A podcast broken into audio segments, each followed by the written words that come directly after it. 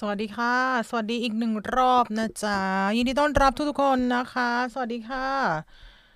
อย่างที่แอมบอกนะคะเดี๋ยวแอมจะมาไลฟ์ต่อเนาะที่เราจะเจาะลึกไม่ใช่เจาะลึกหรอกก็เรียกว่าอะไรนะตามข่าวนะคะสำหรับสงครามในยูเครนนะคะรัสเซียกับยูเครนนะจ๊ะแอมขออนุญาตเช็คก่อนนะคะว่าไลฟ์ใช้ได้ไหมนะคะสำหรับใครที่เข้ามาแล้วอย่าลืมส่งเสียงนะจ๊ะว่าดูจากไหนนะคะเสียงดีไม่ดีอย่างไรนะคะแอมขออนุญาตโอเค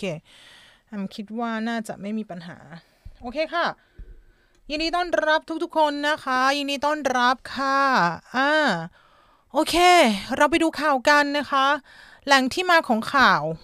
นะคะที่แอมเอามาอัปเดตให้ฟังนี่ก็มาจากสถานีโทรทัศน์แห่งชาติประเทศสวีเดนแอมลืมใส่หูแอมก็จะไม่รู้ว่าเสียงแอมเป็นอย่างไรขออภัยยินดีต้อนรับทุกๆคนค่ะขออนุญาตใส่หูนิดนึงนะคะถ้าไม่มีหูนะคะเราก็จะไม่ได้รู้ว่าเสียงถ้าเปิดวิดีโออะไรยังไงเนาะโอเคยินดีต้อนรับทุกๆคนนะคะเดี๋ยวพาไปดูว่าแหล่งข่าวที่เอามาจากไหนนะคะดูจากตรงไหนส่งข่าวบอกกันหน่อยจะได้รู้ว่าดูจากส่วนไหนของสวีเดนนะคะหรือว่าอาจจะไม่ได้อยู่ในสวีเดนก็ได้อาจจะตอนนี้อยู่ฟินแลนด์นอร์เวย์นะคะหรือว่าอังกฤษอยู่ไทยแลนด์นะคะอยู่ตรงไหนกันบ้างนะจ๊ะส่งข่าวโอเคแอมได้ยินเสียงแอมเลวไปดูกันเลยดีกว่าเพื่อไม่ให้เป็นการเสียเวลานะคะอันนี้ก็เป็นหน้าจอล่าสุดนะคะข่าวล่าสุดที่เกี่ยวกับประเทศยูเครนแล้วก็สงครามระหว่างรัสเซียกับยูเครนนะคะในภาพนะคะเขาก็พาดหัวว่าตอนนี้เนี่ยมาสกราวว่าก็คือหลุมศพขนาดใหญ่หลุมศพแบบว่าสำหรับขนาดยักษ์สำหรับคนหลายคนอย่างเงี้ยนะคะเดี๋ยวนะนี่นะคะแล้วก็บริสต์พมอตนะคะตอนนี้ก็เรียกว่าขาดแคลนอาหารในยูเครนนะคะเมืองที่เขาพูดถึงตอนนี้ก็คือเมืองมาริยูโพลนะคะที่ยูเครนนะจ๊ะนี่ก็เป็นสถานการณ์ล่าสุดนี่ก็เป็นภาพที่คนแบกศพนะคะเขาต้องขุดต้องขุดเพื่อเพราะมันไม่ทันแล้วอะค่ะต้องมีผู้เสียชีวิตนะคะโอเคสำหรับใครที่สนใจเข้าไปอ่านได้ใน SVT พุง SE นะจ๊ะก็คือนี่เลยนะคะ SVT นี่เฮียเตอร์นะคะโอเคเราไปดูกันดีกว่าว่าข่าวล่าสุดมีอะไรอย่างไรบ้างยินดีต้อนรับทุกๆคนนะคะสงครามที่ยูเครนนะคะคริเกตยูเครนนะคะโอเค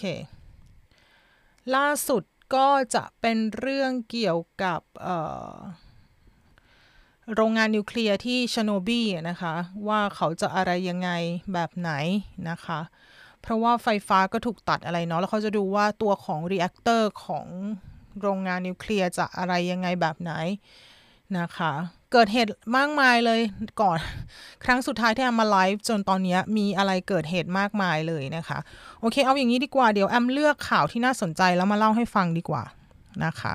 ยินดีต้อนรับทุกๆคนนะคะมาดูข่าวกันนะคะตัวของTwitter ข่าวแรกดีกว่าที่เป็นไฮไลท์นะคะ Twitter ค่ะก็ได้ทำการถูกบทนี่ค่ะลบนะคะตัวของโพสต์ของเขาเรียกอะไรสถานทูตท่านทูตนะคะทูตของรัสเซียนะคะ Twitter ก็ได้พล็อกกบฏหรือว่าพล็อกกเนียนะคะตัวของสถานทูตรัสเซียท่านทูตรัสเซียประจำกรุงลอนดอนนะคะว่าเขาเรียกว่าทูตรัสเซียออกมาโพสต์ว่าเหตุระเบิดที่เกิดขึ้นที่โรงพยาบาลแม่และเด็กที่แอมอ่านข่าวไปเป็นการจัดฉากนะคะเป็นการจัดฉากนะคะตัวของ Twitter ก็พยายามเนาะที่จะลบหรือว่าไม่ให้มีการกระจายเฟกนิวส์นะคะตั้งแต่ช่วงทรัมป์แล้วล่ะเราก็เห็นนะคะแล้วก็ตัวของสถานทูตเองในลอนดอนก็ได้เขียนไว้ด้วยนะว่าโรงพยาบาลเนี่ยเป็นเบสของตัวของยูเครนที่เป็น nationalist นะคะก็คือเหมือนพวกที่เป็นชาตินิยมยูเครนอะไรประมาณนั้นนะคะแล้วก็ได้เขียนไว้ด้วยว่าเมื่อช่วงที่ระเบิดลงเนี่ยไม่มีใครอยู่ในโรงพยาบาลนะคะ แต่ว่าจริงๆแล้วก็คือมีผู้เสียชีวิตนะคะประมาณนั้นดังนั้น Twitter ก็เลยคิดว่าข้อความนี้เป็น desinformation ก็คือเป็นข้อความที่ผิดเพี้ยนหรือบิดเบี้ยวหรือว่าไม่ตรงกับความเป็นจริงนะคะดังนั้น Twitter ก็ทำการ pluckable นะคะก็คือเอาข้อความนี้ออกจาก Twitter นะคะนี่ก็เป็นเหตุการณ์ที่เกิดขึ้นนะคะที่ลอนดอนนะจ๊ะสำหรับเอกอัครราชทูตรัสเซียที่ลอนดอนนะคะโอเคไปกันต่อเราดูข่าวล่าสุดว่าอะไรยังไงนะคะไปเรื่อยๆค่ะ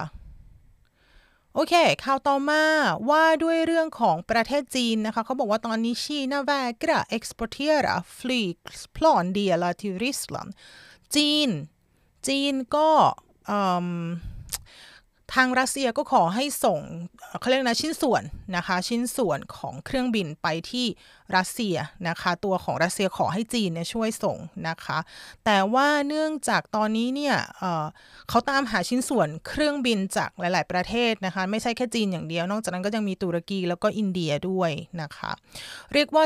2บริษัทที่ผลิตเครื่องบินยักษ์ใหญ่2แห่งก็คือ Airbus กับ Boeing เนี่ยก็บอกแล้วว่าจะไม่ขายชิ้นส่วนของเครื่องบินที่เกี่ยวกับการบินทั้งหลายนะคะให้รัสเซียนะคะไม่มีชิ้นส่วนสำรอง reserve อะไรอย่างเงี้ยนะคะจะไม่ส่งนะคะ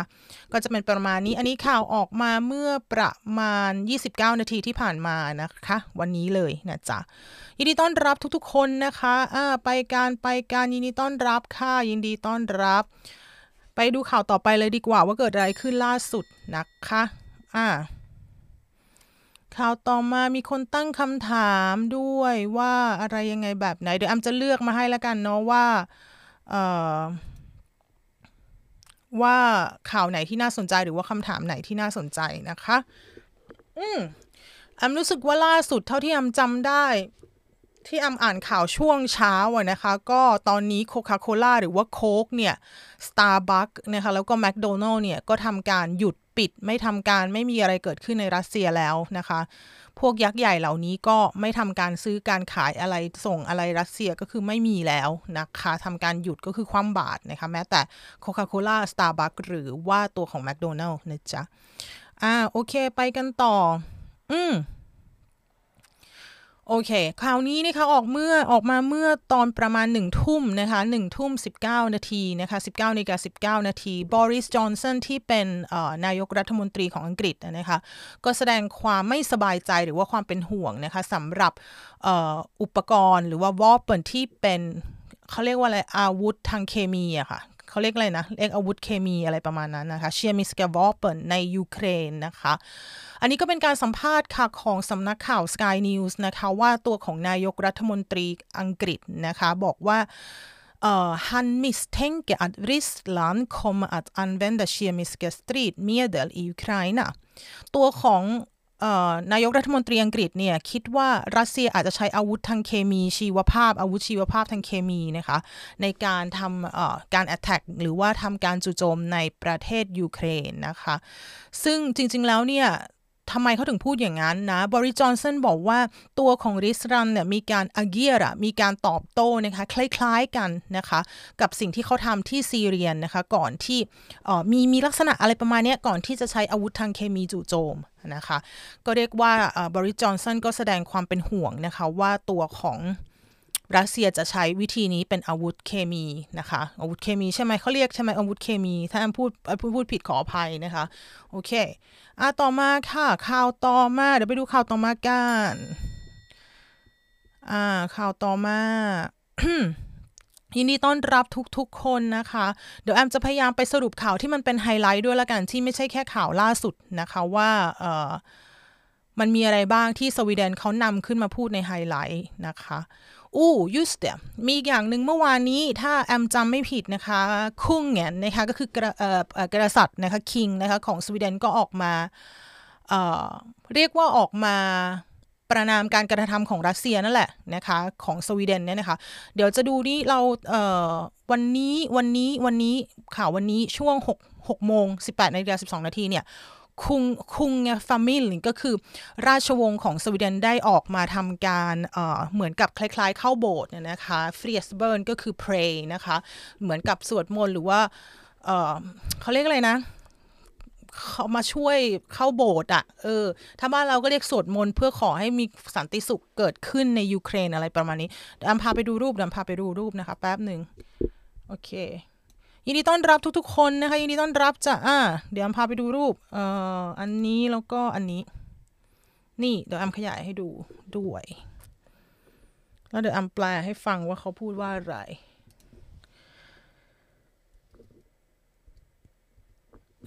โอเคค่ะนี่ก็คือคุงนะคะที่ยืนอยู่ตรงนี้แล้วก็ราชินีแล้วก็ลูกสาวนะคะลูกสาวเขาเรียกอะไรนะราชกุมารีนะคะที่ถ้าเกิดอะไรคุงเงิน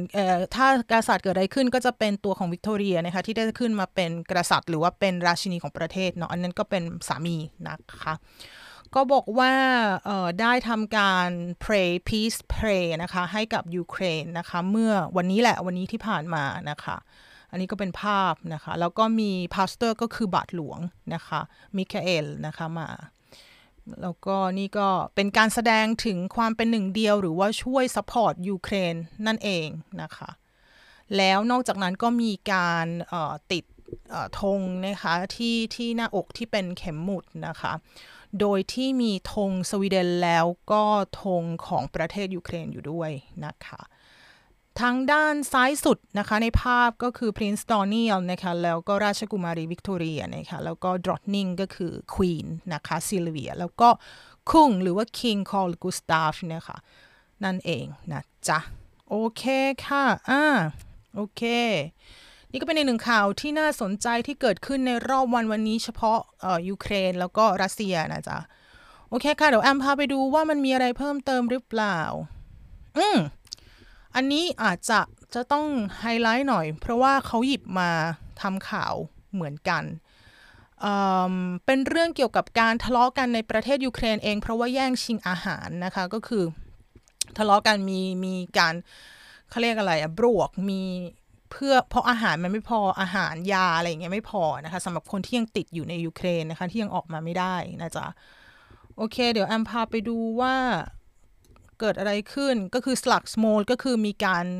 ทะเลาะเบาะแว้งมีการตีกันมีการลงไม้ลงมือกันนะคะเดี๋ยวแอมดูก่อนยินดีต้อนรับทุกๆคนนะคะยินดีต้อนรับทุกๆคนจ้าเข้ามาแล้วอย่าลืมไลค์อย่าลืมแชร์ด้วยนะแชร์เก็บไว้ให้เพื่อนดูบ้างนะจ๊ะเผื่อเพื่อนจะได้ตามข่าวนะคะหรือว่าเอาไปอัปเดตสถานการณ์ว่าเกิดอะไรขึ้นตอนนี้อะไรยังไงแบบไหนเมื่อช่วง5:39 น.ที่ผ่านมาของวันนี้นะคะตัวของกาชาดนะคะหรือว่าเรดาคอเซตนะคะคอเซตเนี่ยบอกว่าคนในยูเครนก็อัตเคียราวารันดรานะคะก็คือแอตแทกกันเองนะคะเพราะว่าต้องการอาหารนะคะ100,000 นะคะคนเป็นแสนคนค่ะที่อยู่ในเมืองที่ว่าโดนถล่มที่แอมเล่าให้ฟังที่เป็นโรงพยาบาลนะคะมาริอูโพลนะคะก็ไม่มีอาหารไม่มีน้ำแล้วก็ไฟฟ้าแล้วก็ความอบอุ่นหรือว่าความร้อนแล้วก็ยารักษาโรคนะคะทำให้ตอนนี้เนี่ย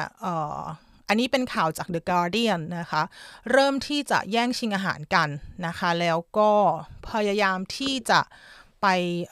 ทำลายรถอะไรพวกนี้เพื่อที่จะเอาน้ำมันนะคะก็คือเอาน้ำมันก็คือดูดน้ำมันหรือว่าใช้น้ำมันเพื่อที่จะขับไปเมืองอื่นหรือว่าหนีตายนะคะพูดง่ายๆนะคะเขาบอกว่าสิ่งที่เกิดขึ้นเหล่านี้ alt mir allvarligt och desperat นะคะเป็นเรื่องอะไรที่มันค่อนข้าง serious แล้วก็ desperate นะคะ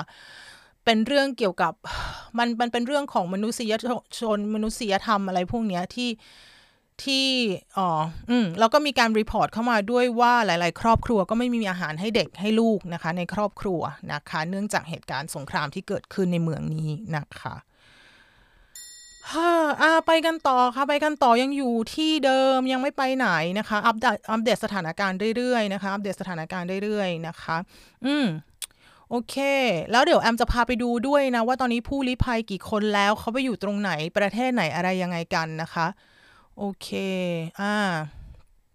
เราไปดูกันต่อ แล้วมันก็มีอีกหนึ่งเมืองนะคะที่ถูกถล่มที่อยู่ทางเหนือของเคียฟนะคะที่ชื่อว่าอิรพินนะคะวันนี้ก็เป็นอีกหนึ่งเมืองที่ถูกถล่มนะคะเดี๋ยวแอมพาไปดูรูปแล้วกันเนาะเดี๋ยวแอมพาไปดูรูปนะคะพาไปดูรูปแล้วก็จะบรรยายให้ฟังแล้วกันว่ามันเกิดอะไรยังไงขึ้นนะคะเพราะว่าเมืองที่ถูกถล่มก็อยู่รอบๆเคียฟนะคะก็คือกรุงเมืองหลวงของยูเครนนะคะอันนี้ก็เป็นอีกหนึ่งภาพนะคะของเมืองที่ชื่อว่าโบรวารีนะคะอยู่ทางด้านนอกนะคะของเคียฟนี่ก็เป็นสภาพนะคะจากนั้นเราก็ลงมาดูที่อันนี้ก็เป็นประชากรที่อยู่ในเมืองที่ชื่อว่าเอริปินนะคะตอนนี้ก็คือไปอยู่ในห้องหลบภัยนะคะที่เชลเลอร์ก็คือใต้ถุนนะคะของบ้านอะไรอย่างเงี้ยนะคะอันนี้เป็นภาพที่ได้มาอันนี้มาจากทีทีนะคะสำนักข่าวรวมอันนี้ก็เป็นภาพของผู้หญิงนะคะที่จำเป็นที่จะต้องลี้ภัยหรือว่า evacuate ก็คือออกมาข้างนอกนะคะในส่วนที่เขาเรียกว่าอะไรนะยูเครนสเกฮวิสตอเดนโฮลันก็คืออยู่ทางด้านนอกของเมืองหลวงนั่นเองนะคะก็มีการมารับอาหารนะคะมีการมารับอาหารนะคะคนที่หนีสงครามต่อมาอันนี้ก็จะเป็นอีกเมืองหนึ่งที่แอมเล่าให้ฟังเมืองเดียวกันกับคนที่อยู่ในเบสเมนต์ในคุยดรูมนะคะก็คืออิริเพนนะคะทางเหนือของเคียฟนะคะนี่คือสภาพหลังจากถูกบอมนี่คือสิ่งที่เกิดขึ้นตอนนี้นะมันไม่ได้เกิดขึ้นเมื่อ20ปีหรือ30ปีหรือ100ปีที่แล้วมันกำลังเกิดขึ้นตอนนี้นะเรายังไม่เข้าใจมันเลยว่ามันเกิดขึ้นจริงๆอะนะโอเคค่ะต่อมาอันนี้ก็จะเป็นรูปอีกหนึ่งรูปนะคะก็เป็นเด็กนะคะเด็กนะคะอันนี้ถ่ายมาจากวันที่9นะคะที่มองผ่านออกมาจากตัวของกระจกรถบัสนะคะก็ทำการที่เขาเรียกอะไรลี้ภัยใช่ไหมจากอีพรินนะคะนี่ก็เป็นของวันพุธที่ผ่านมานะคะโอเคประมาณนั้นนี่ก็คือข่าวล่าสุดนะคะเดี๋ยวแอมจะขออนุญาตไปดูไปเลือกดูไอ้ที่มันเป็นไฮไลท์ที่ทางสื่อสวีเดนพูดถึงแล้วก็เป็นเรื่องเกี่ยวกับที่ถูกอะไรนั่นนะโดยตรงกับประเทศสวีเดนนะคะโอเคมาดูกัน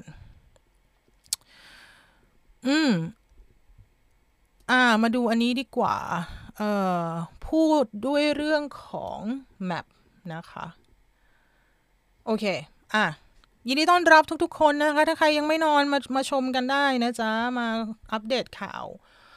อันนี้ก็จะเป็นเรื่องของแผนที่นะคะในประเทศยูเครนว่าตอนนี้ถึงไหนอะไรยังไงแล้วนะคะเราจะมาดูว่าพื้นที่สีแดงที่เราเห็นนะคะอัปเดตล่าสุดก็คือ4 ทุ่มนะคะ22 นาฬิกาของวันนี้ก็คือเมื่อ5 นาทีที่แล้วนะคะ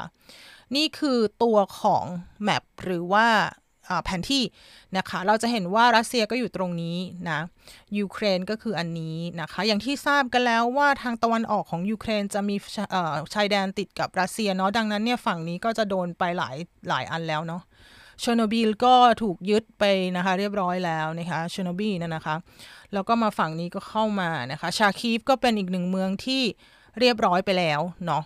แล้วก็มามาริโพลตรงนี้ที่มีโรงพยาบาลเด็กนะคะที่แอมอ่านข่าวไปสีแดงนะคะลูฮันสกับโดเนสอันนี้ก็คือเขาเอาไปนานแล้วนะจ๊ะซึ่งโอเดซ่าก็เข้ามาฝั่งนี้นะคะทีนี้ประเด็นก็คือว่าถ้าเราดูตรงนี้เนี่ยเบลารุสเนี่ยก็คือเหมือนเป็นน้องชายคนรักของรัสเซียแล้วตอนที่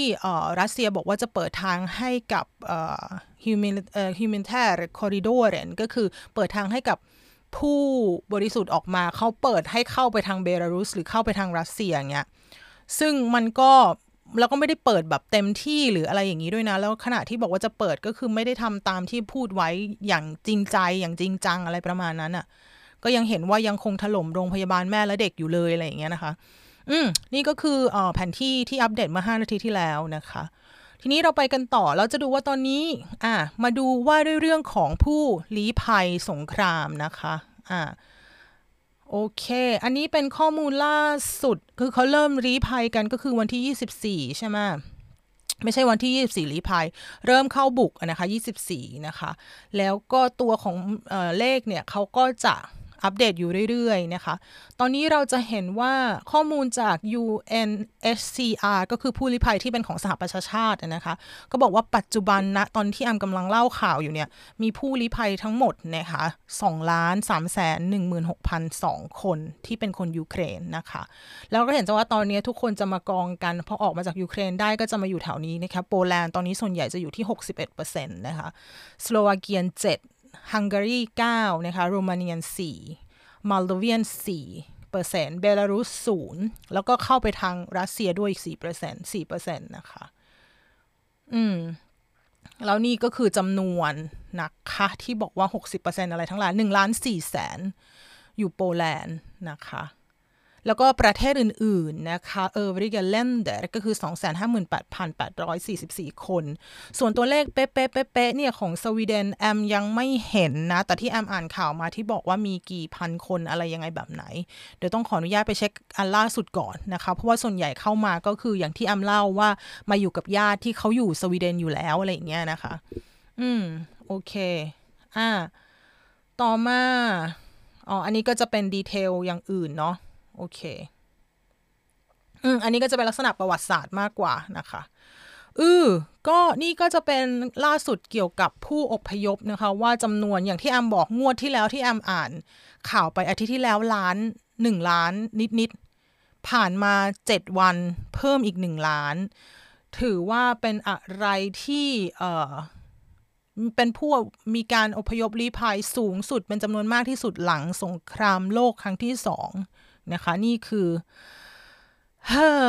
สิ่งที่เกิดขึ้นนะคะตอนนี้นะคะโอเคเรามาดูกันต่อว่าสวีเดนนะคะแนะนำข่าวอะไรอีกที่เกี่ยวกับตัวของสงครามครั้งนี้นะคะเพราะเขาก็มักจะทำไฮไลท์หรือว่าทำสกู๊ปสั้นๆที่น่าสนใจที่เราควรทราบนะคะโอเคเดี๋ยวแอมดูตรงนี้สิอันนี้ส่วนใหญ่จะเป็นข่าวที่แอมอ่านไปแล้วนะคะส่วนใหญ่จะเป็นข่าวที่แอมอ่านไปหมดแล้วนะคะโอเคมีข่าวอะไรที่น่าสนใจอีกนอกจากรอบวันเดี๋ยวแอมพยายามนึกให้ออกอันนี้ก็เป็นอีกหนึ่งข่าวนะคะที่เกี่ยวกับคนยูเครนที่ลี้ภัยมาที่สวีเดนนะคะเดี๋ยวแอมเปิดที่อันนี้เป็นเขตสมอลแลนด์นะจ๊ะเดี๋ยวเห็นไหมเอ่ยนี่เป็นของเขตสมอลแลนด์นะคะเดี๋ยวแอมจะแปลให้ฟังว่าพาดหัวเขาเขียนว่าอะไรนะคะขออนุญาตย่อเล็กน้อยoväntade problemet för bussbolaget นะคะมีปัญหาค่ะกับบริษัทรถบัสนะคะยูเครนtveksamma till Sverige นะคะก็ใน Facebook นะคะมีกลุ่มด้วยแหละที่ว่าจะมีบริษัทรถบัสไปรับผู้ลี้ภัยจากยูเครนมาในส่วนต่างๆนะคะเขาบอกว่าดอวิดลิงควิสเนี่ยเป็นเวียเดียหรือว่าเป็นเจ้าของนะคะรถบัสบุสบูลอกนะคะรถบัสในเขตสมอลแลนด์นะคะแล้วก็เป็นหนึ่งในคนแรกๆเลยแหละที่จัดการรถบัสเพื่อที่จะขับไปที่โปแลนด์นะคะเพื่อที่จะไปรับผู้ลี้ภัยนะคะมาที่สวีเดนนะคะแต่ว่าสิ่งที่เกิดขึ้นก็คือว่ามันไม่ใช่ง่ายอย่างที่เขาคิดนะมันยากกว่าเดิมนะคะนอกจากนั้นเนี่ยมันต้องใช้เวลา3วันเลยนะเพื่อที่จะอัดฟิลเลอร์เดนเฟิร์สตบุสเซนเพื่อที่จะรับคนมาสวีเดนให้เต็มคันรถอะไรประมาณนั้นนะคะโอเคดังนั้นเนี่ยความอยากช่วยอยากอะไรมีแต่ว่ามันไม่ง่ายอย่างที่หลายๆคนคิดนะคะโอเคอันนี้ก็เป็นอีกหนึ่งเรื่องดีๆแล้วกันนะคะที่เราต้องการช่วยมนุษย์ร่วมโลกของเราเนาะสำหรับคนที่อยู่ในสงครามถ้าวันหนึ่งเราเป็นคนที่อยู่ในสงครามหรือว่าต้องลี้ภัยเราก็อยากให้ใครสักคนมาเปิดรับเราเหมือนกันถูกไหมเปิดบ้านให้เราอยู่หรือว่ามีที่ให้เรานอนให้เราปลอดภัยอะไรอย่างเงี้ยนะคะประมาณนั้นเนาะโอเคโอเคค่ะ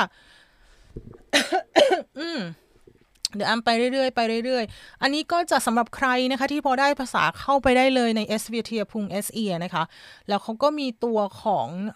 เขาเรียกอะไรดีตัวของ คลิปสั้นๆนะคะไม่ใช่ภาษายากก็มีอีกหนึ่งข่าวที่น่าสนใจสำหรับใครที่รู้จัก Bad Call Song นะคะก็จะเป็นคนนี้เขาเคยอยู่ใน Idol นะเขางวดที่มี Flitting เข้ามาเขาก็เปิดบ้านแบบว่ารับเพื่อที่จะเขาเรียกอะไรนะเปิดเหมือนแบบถ้าใครมีบ้านมีโรงแรมหรือมีอะไรอย่างเงี้ยเปิดให้กับรัฐเพื่อรัฐที่จะรับผู้ลี้ภัยเข้ามาอะไรประมาณนั้นเดี๋ยวแอมให้ดูรูปยินดีต้อนรับทุกๆคนนะคะ119คนยังนั่งกันอยู่Bad Call Song นะคะเจ้าของ Scora นะคะถ้าใครทราบนะคะก็จะเป็นนักธุรกิจอะไรพวกนี้แหละแต่ประเด็นก็คือว่าตัวเขาอาจจะเปิดเหมือนกับที่อยู่อาซิลบูนเดนะคะก็หลายคนก็คริติเซียร์ก็คือมีการวิพากษ์วิจารณ์กันว่านี่ก็คือจะหาช่องทางหาเงินอะไรประมาณนั้นนะคะแต่ใดๆก็ตามเขาบอกว่า Bad Call 2นะคะFlitting Buen the Scora นะคะที่ Scora สำหรับใครที่มีลูกเล็กก็จะรู้ว่ามีสวนน้ำใหญ่มีอะไรตรงนั้นนะเขาบอกว่าก็คือทาง Bad Call 2ก็จะเปิดที่อยู่นะคะใน Scora เนี่ยให้กับ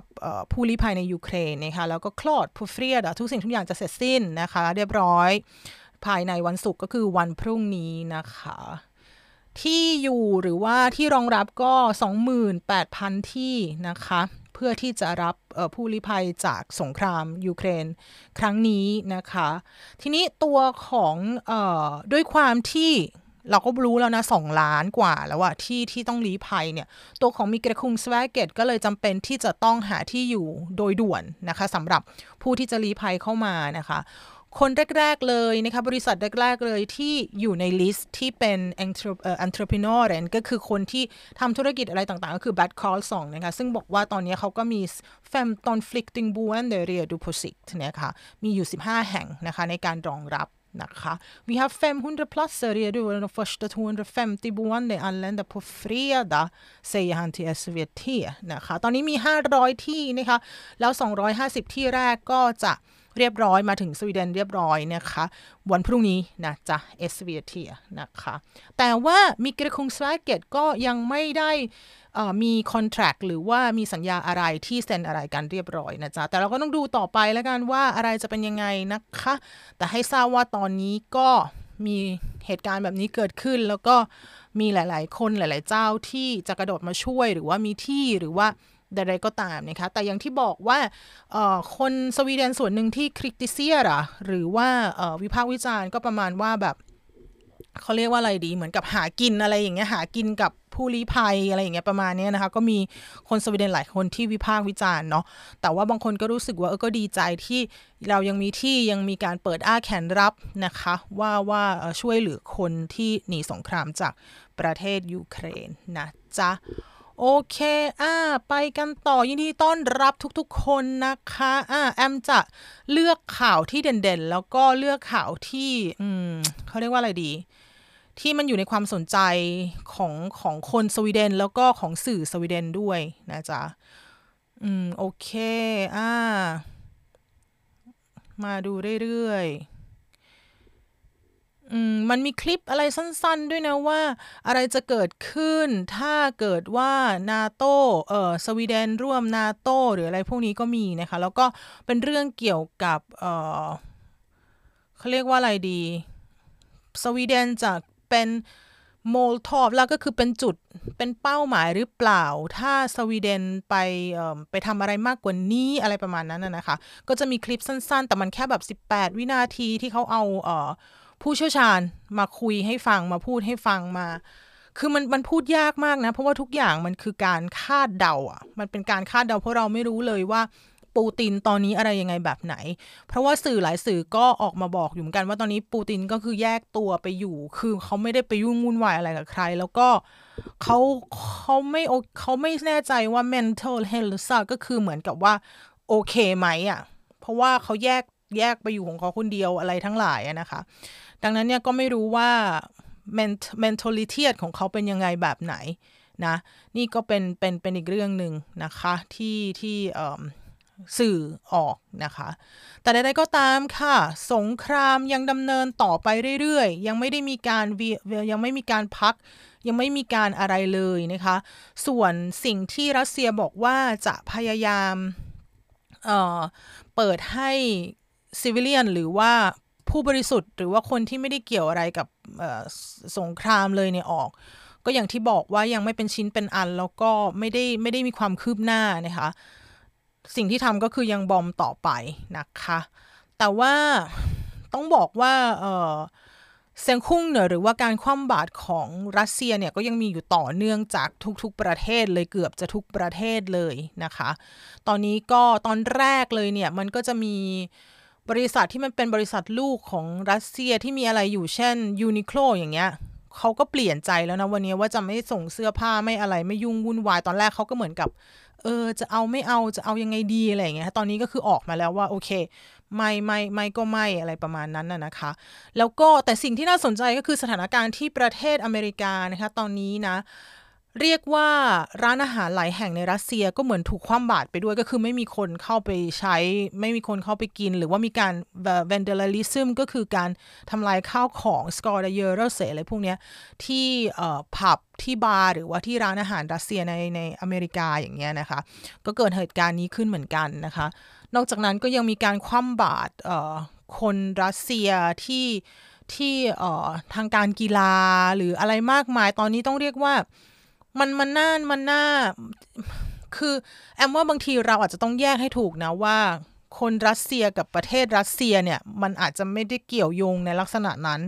ถ้าแอมมีเพื่อนเป็นคนรัสเซียและแอมไปเกลียดเขาแต่เขาก็ไม่ได้ทำอะไรก็คือเขาก็อยู่สวีเดนปกติอะไรอย่างเงี้ยมันจะลักษณะคล้ายๆตอนโควิดมาแล้วก็เอเชียนเฮทอะไรอย่างเงี้ยดังนั้นเนี่ยแอมคิดว่าถ้าเราควรจะแยกให้ออกนะคะว่าเราต้องควรจะเข้าใจสถานการณ์แล้วก็ไม่ได้อยู่ด้วยการเกลียดกันในลักษณะนั้นใช่ไหมเพราะว่าร้านอาหารรัสเซียในอเมริกาสมมุติเขาก็ไม่ได้จะทำอะไรคือแล้วอย่างหนึ่งขณะเดียวกันตอนนี้ต้องบอกว่าเทนชันในประเทศรัสเซียนะคะก็คือคนเนี่ยไม่ได้อยากคือตอนนี้คนก็ออกมาประท้วงเยอะใช่ไหมแล้วก็คนส่วนหนึ่งก็คือตอนนี้ประเทศเขาคือมันหุ้นก็ตกอะไรก็แย่แล้วก็แบบคนก็คือออกมาทำไมปูตินทำอย่างนี้อะไรอย่างเงี้ยคนรัสเซียส่วนหนึ่งเลยที่ไม่คิดว่านี้มันเป็นสิ่งที่โอเคนะคะแล้วนอกจากนั้นก็ยังมีทหารหลายคนเลยที่ออกมาให้ข่าวเนาะหลังจากที่บอกว่าถูกหลอกไปรบบ้างหรือว่าเขาบอกว่าจะในนั้นนะมีแม่ของทหารรัสเซียคนหนึ่งที่โทรเข้าไปในกระทรวงในของรัสเซียค่ะถามว่าลูกฉันอยู่เมืองไหนอะไรอย่างนี้แล้วตัวของทหารที่รับเรื่องก็ประมาณว่าตอบไม่ได้ว่าลูกอยู่เมืองไหนตอนแรกก็บอกว่าจะส่งมาฝึกอะไรอย่างเงี้ยอีกอย่างนึงก็คือสิ่งที่เขาพูดกันเยอะเลยนะคะช่วงแรกๆก็คือว่าทหารรัสเซียที่ถูกส่งไปรบเนี่ยตามสื่อนะตามสื่อของทางสวีเดนสื่อ CNN สื่อของ BBC เนี่ยเขาบอกว่าทหารที่เข้าไปรบเข้าใจว่าพอเข้าไปถึงอ่ะจะมีการให้ดอกไม้จะมีการแบบอะไรอย่างเงี้ยจากฝั่งยูเครนนะคะทหารรัสเซียแล้วก็มีอะไรที่วิดีโอเลยไวรัลมาหลายอย่างมากมายเลยสำหรับใครที่สนใจก็ลองเข้าไปติดตามดูได้เลยนะคะประมาณนั้นก็อันนี้เป็นข่าวคร่าวๆแล้วกันเนาะที่แอมสรุปให้ฟังนะคะแต่อย่างไรก็ตามแอมจะบอกว่าแอมก็ขอฝากไว้นิดเดียวว่าจริงๆจากการเสพข่าวของแอมที่ตามข่าวมาแล้วก็พยายามศึกษาประวัติศาสตร์เนี่ยจะเห็นว่าจริงๆแล้วน่ะ NATO ก็ไม่ได้อินโนเซนต์หมายถึงว่า NATO ก็ไม่ใช่ว่าดีเลิศก็คือคุณก็ไม่ได้ดีอ่ะคุณก็ไม่ได้ดีคุณก็ไม่ได้อินโนเซนต์คุณก็ไม่ใช่คนที่ไร้ปราศจากความผิดอะไรอย่างเงี้ยนะคะกลุ่ม NATO นะแต่ในขณะเดียวกันมันไม่ได้แปลว่ารัสเซียจะสามารถเข้าไปทำรุกรานยูเครนอย่างที่เขาทำได้เพราะว่าการที่ยูเครนจะเข้า NATO หรือไม่เข้า NATO มันเป็นสิทธิ์ของประเทศยูเครนเองเพราะเขาก็เป็นรัฐที่มีเอกราชเหมือนสวีเดนเหมือนอังกฤษเหมือนประเทศอื่นๆดังนั้นถ้าเขาจะคิดเข้า NATO หรือไม่เข้า NATO มันก็ไม่ใช่เรื่องที่ยูเครนจะเข้าไปบุกรุกเขาได้พูดง่ายๆเนาะใดๆก็ตามและใดๆก็ตามแอมก็ย้ำอีกหนึ่งอย่างว่าการเข้าไปในประเทศรุกรานแบบนั้นกับประเทศที่เขามีเขาเรียกอะไรนะมีเอกราชอย่างนั้นน่ะก็ถือว่ามันก็เลยทำให้ทั่วโลก ที่เขาเป็นประชาธิปไตยแล้วเนี่ยทำการคว่ำบาตรแล้วก็ไม่พอใจรัสเซียในกรณีนี้นะคะแต่ไม่ได้หมายความว่า NATO ดีเลิศนะไม่ได้หมายความว่าอย่างนั้นนะแต่มันก็สิ่งที่รัสเซียทำมันเป็น crime นะคะมันเป็นbrot นะคะแล้วการที่เขาไปถล่มผู้บริสุทธิ์ทั้งหลายเนี่ยเมื่อ 2-3 วันที่แล้วมีการขึ้นศาลโลกที่ฮากนะคะแล้วก็ศาลโลกก็บอกว่าเนี่ยมันเป็นเหมือน war crime มันเป็น kriegsbrott นะคะสิ่งที่คุณทำเนี่ย krieg มันก็ไม่ดีอยู่แล้วแล้วคุณยังไปถล่มโรงพยาบาลแม่และเด็กหรืออะไรก็ตามที่คุณทำทั้งหลายทั้งแหล่เนี่ยมันเป็น brott มันเป็น crime มันเป็น war crime แต่ว่าการตอนที่ฮากเขาเรียกศาลนะคะที่ฮากนะคะเขาเรียกมาก็ไม่มี representative หรือว่าตัวแทนจากรัสเซียมาเลยก็คือวางแบบว่างกันหมดเลยนะคะก็เราก็ดูต่อไปแล้วกันว่าจะเป็นยังไงนะคะเพราะว่าครั้งล่าสุดตอนที่มีการประชุมของ FN ในการพูดเรื่องสันติภาพอะไรต่างๆเนี่ยตอนนั้นที่ตัวของนายกรัฐมนตรีออกมาพูดเนาะแล้วผู้ที่นั่งในรัฐสภาก็เหมือนกับว่าปรบมืออะไรเนี่ยค่ะของยูเครนนะออกมาพูดนะคะก็มีการปรบมือแต่พอตัวของรัฐมนตรีว่าการกระทรวงอะไรที่เป็นตัวแทนที่อยู่ใน UN ของรัสเซียนะคะออกมาพูดก็มีการลุกแบบไม่มีใครฟังเพราะว่าเขาจะพูดถึงเรื่องของสิทธิมนุษยชนอะไรประมาณนี้แหละแล้วตัวของผู้เข้าร่วมใน FN หรือว่า UN เนี่ยก็คือลุกกันพรึบก็คือเหมือนกับว่าแสดงออกให้เห็นว่าสิ่งที่คุณทำมันไม่โอเคแล้วก็คนก็ลุกกันพรึบก็คือเป็นเรื่องที่น่าอายอะค่ะพอคุณเริ่มพูดเสร็จเขาไม่มีใครอยู่ฟังคุณอะไรประมาณนั้นนะคะก็เรียกว่าเป็นภาพหรือว่าเป็นวิดีโอที่ไวรัลมากๆเมื่ออาทิตย์ที่แล้วนะคะโอเคแต่ใดๆก็ตามตอนนี้เวลา35 นาทีแล้วนะคะแล้วก็ข่าวเด่นๆเนี่ยมันจะเป็นลักษณะนี้แหละที่เกี่ยวข้องกับประเทศสวีเดนแล้วก็แอมจะสรุปเลยแล้วกันว่าตอนนี้นะคะสวีเดนก็เพิ่มงบปั๊มงบนะคะสำหรับกระทรวงกลาโหมแล้วทางนายกรัฐมนตรีก็ออกมาพูดว่าคนหนุ่มคนสาวนะเราอาจจะต้องมารับใช้ชาติกันอยากให้เข้ามาช่วยรับใช้ชาติกันอะไรประมาณนั้นนะคะแล้วก็คนหนุ่มคนสาวก็บอกนะมีการทำสำรวจจากโนวุสว่าคนเกินครึ่งเลยนะครึ่งนิดๆนะคะที่คิดว่าโอเคฉันอยากช่วยชาติฉันอยากรับใช้ชาติหรือว่าแวนพลิกนะคะที่มีนะคะแล้วก็งบกระทรวงก็อย่างที่บอกว่า100 มิลลิอดมันแปลว่า100,000 ล้านซึ่งพอแอมนับเลขแล้วมันก็คือแสนล้านนะคะงบนะคะที่ทางสวีเดนจะเอาเงินภาษีลงไปกับกระทรวงกลาโหมนะคะหรือว่าฟชรามักเตนนะคะนี่ก็เป็นข่าวอัปเดตนะจ๊ะประมาณนั้นโอเคแล้วก็อยากให้ทุกคนตามข่าวไม่พานิกนะคะหรือว่าไม่แพนิกแล้วก็พยายามรับทราบข่าวแล้วก็อ่านข่าวจากแหล่งข่าวที่เชื่อถือได้นะคะเข้าไปดูว่าเขาเป็นใครเป็นคนเขียนเขาเขียนทำไมเขาเขียนเมื่อไหร่นะคะแล้วก็ข้อมูลเชื่อถือได้ไหมนะคะโอเคไปแล้วตอนนี้ก็เวลา 4:24 น.เนาะ25 นาทีแล้วนะคะขอบคุณสำหรับการติดตามนะคะแล้วก็อย่าลืมรักษาสุขภาพถ้าข่าวมันเยอะเสพข่าวมันเยอะไปวางข่าวแล้วก็ไปเล่นกับน้องหมาน้องแมวนะจ๊ะจะฝังชิปแล้วนะน้องแมวอ่ะสำหรับใครที่ยังไม่ได้ฝังชิปนะคะไปเล่นกับน้องหมาน้องแมวไปเล่นกับลูกหรือว่าออกไปเดินนะคะสูดอากาศบริสุทธิ์เพราะว่าบางทีเสพข่าวเยอะๆเราก็จิตตกเหมือนกันนะเวลาเจอรูปอะไรหลายๆอย่างนะคะโอเคขอบคุณมากๆสำหรับการติดตามวันนี้ยังไปแล้วค่ะพักผ่อนค่ะพรุ่งนี้วันศุกร์แล้วเนาะอีกไม่กี่วันเราก็จะได้พักกันแล้วนะคะรักษาสุขภาพวันนี้ยังไปแล้วค่ะสวัสดีค่ะ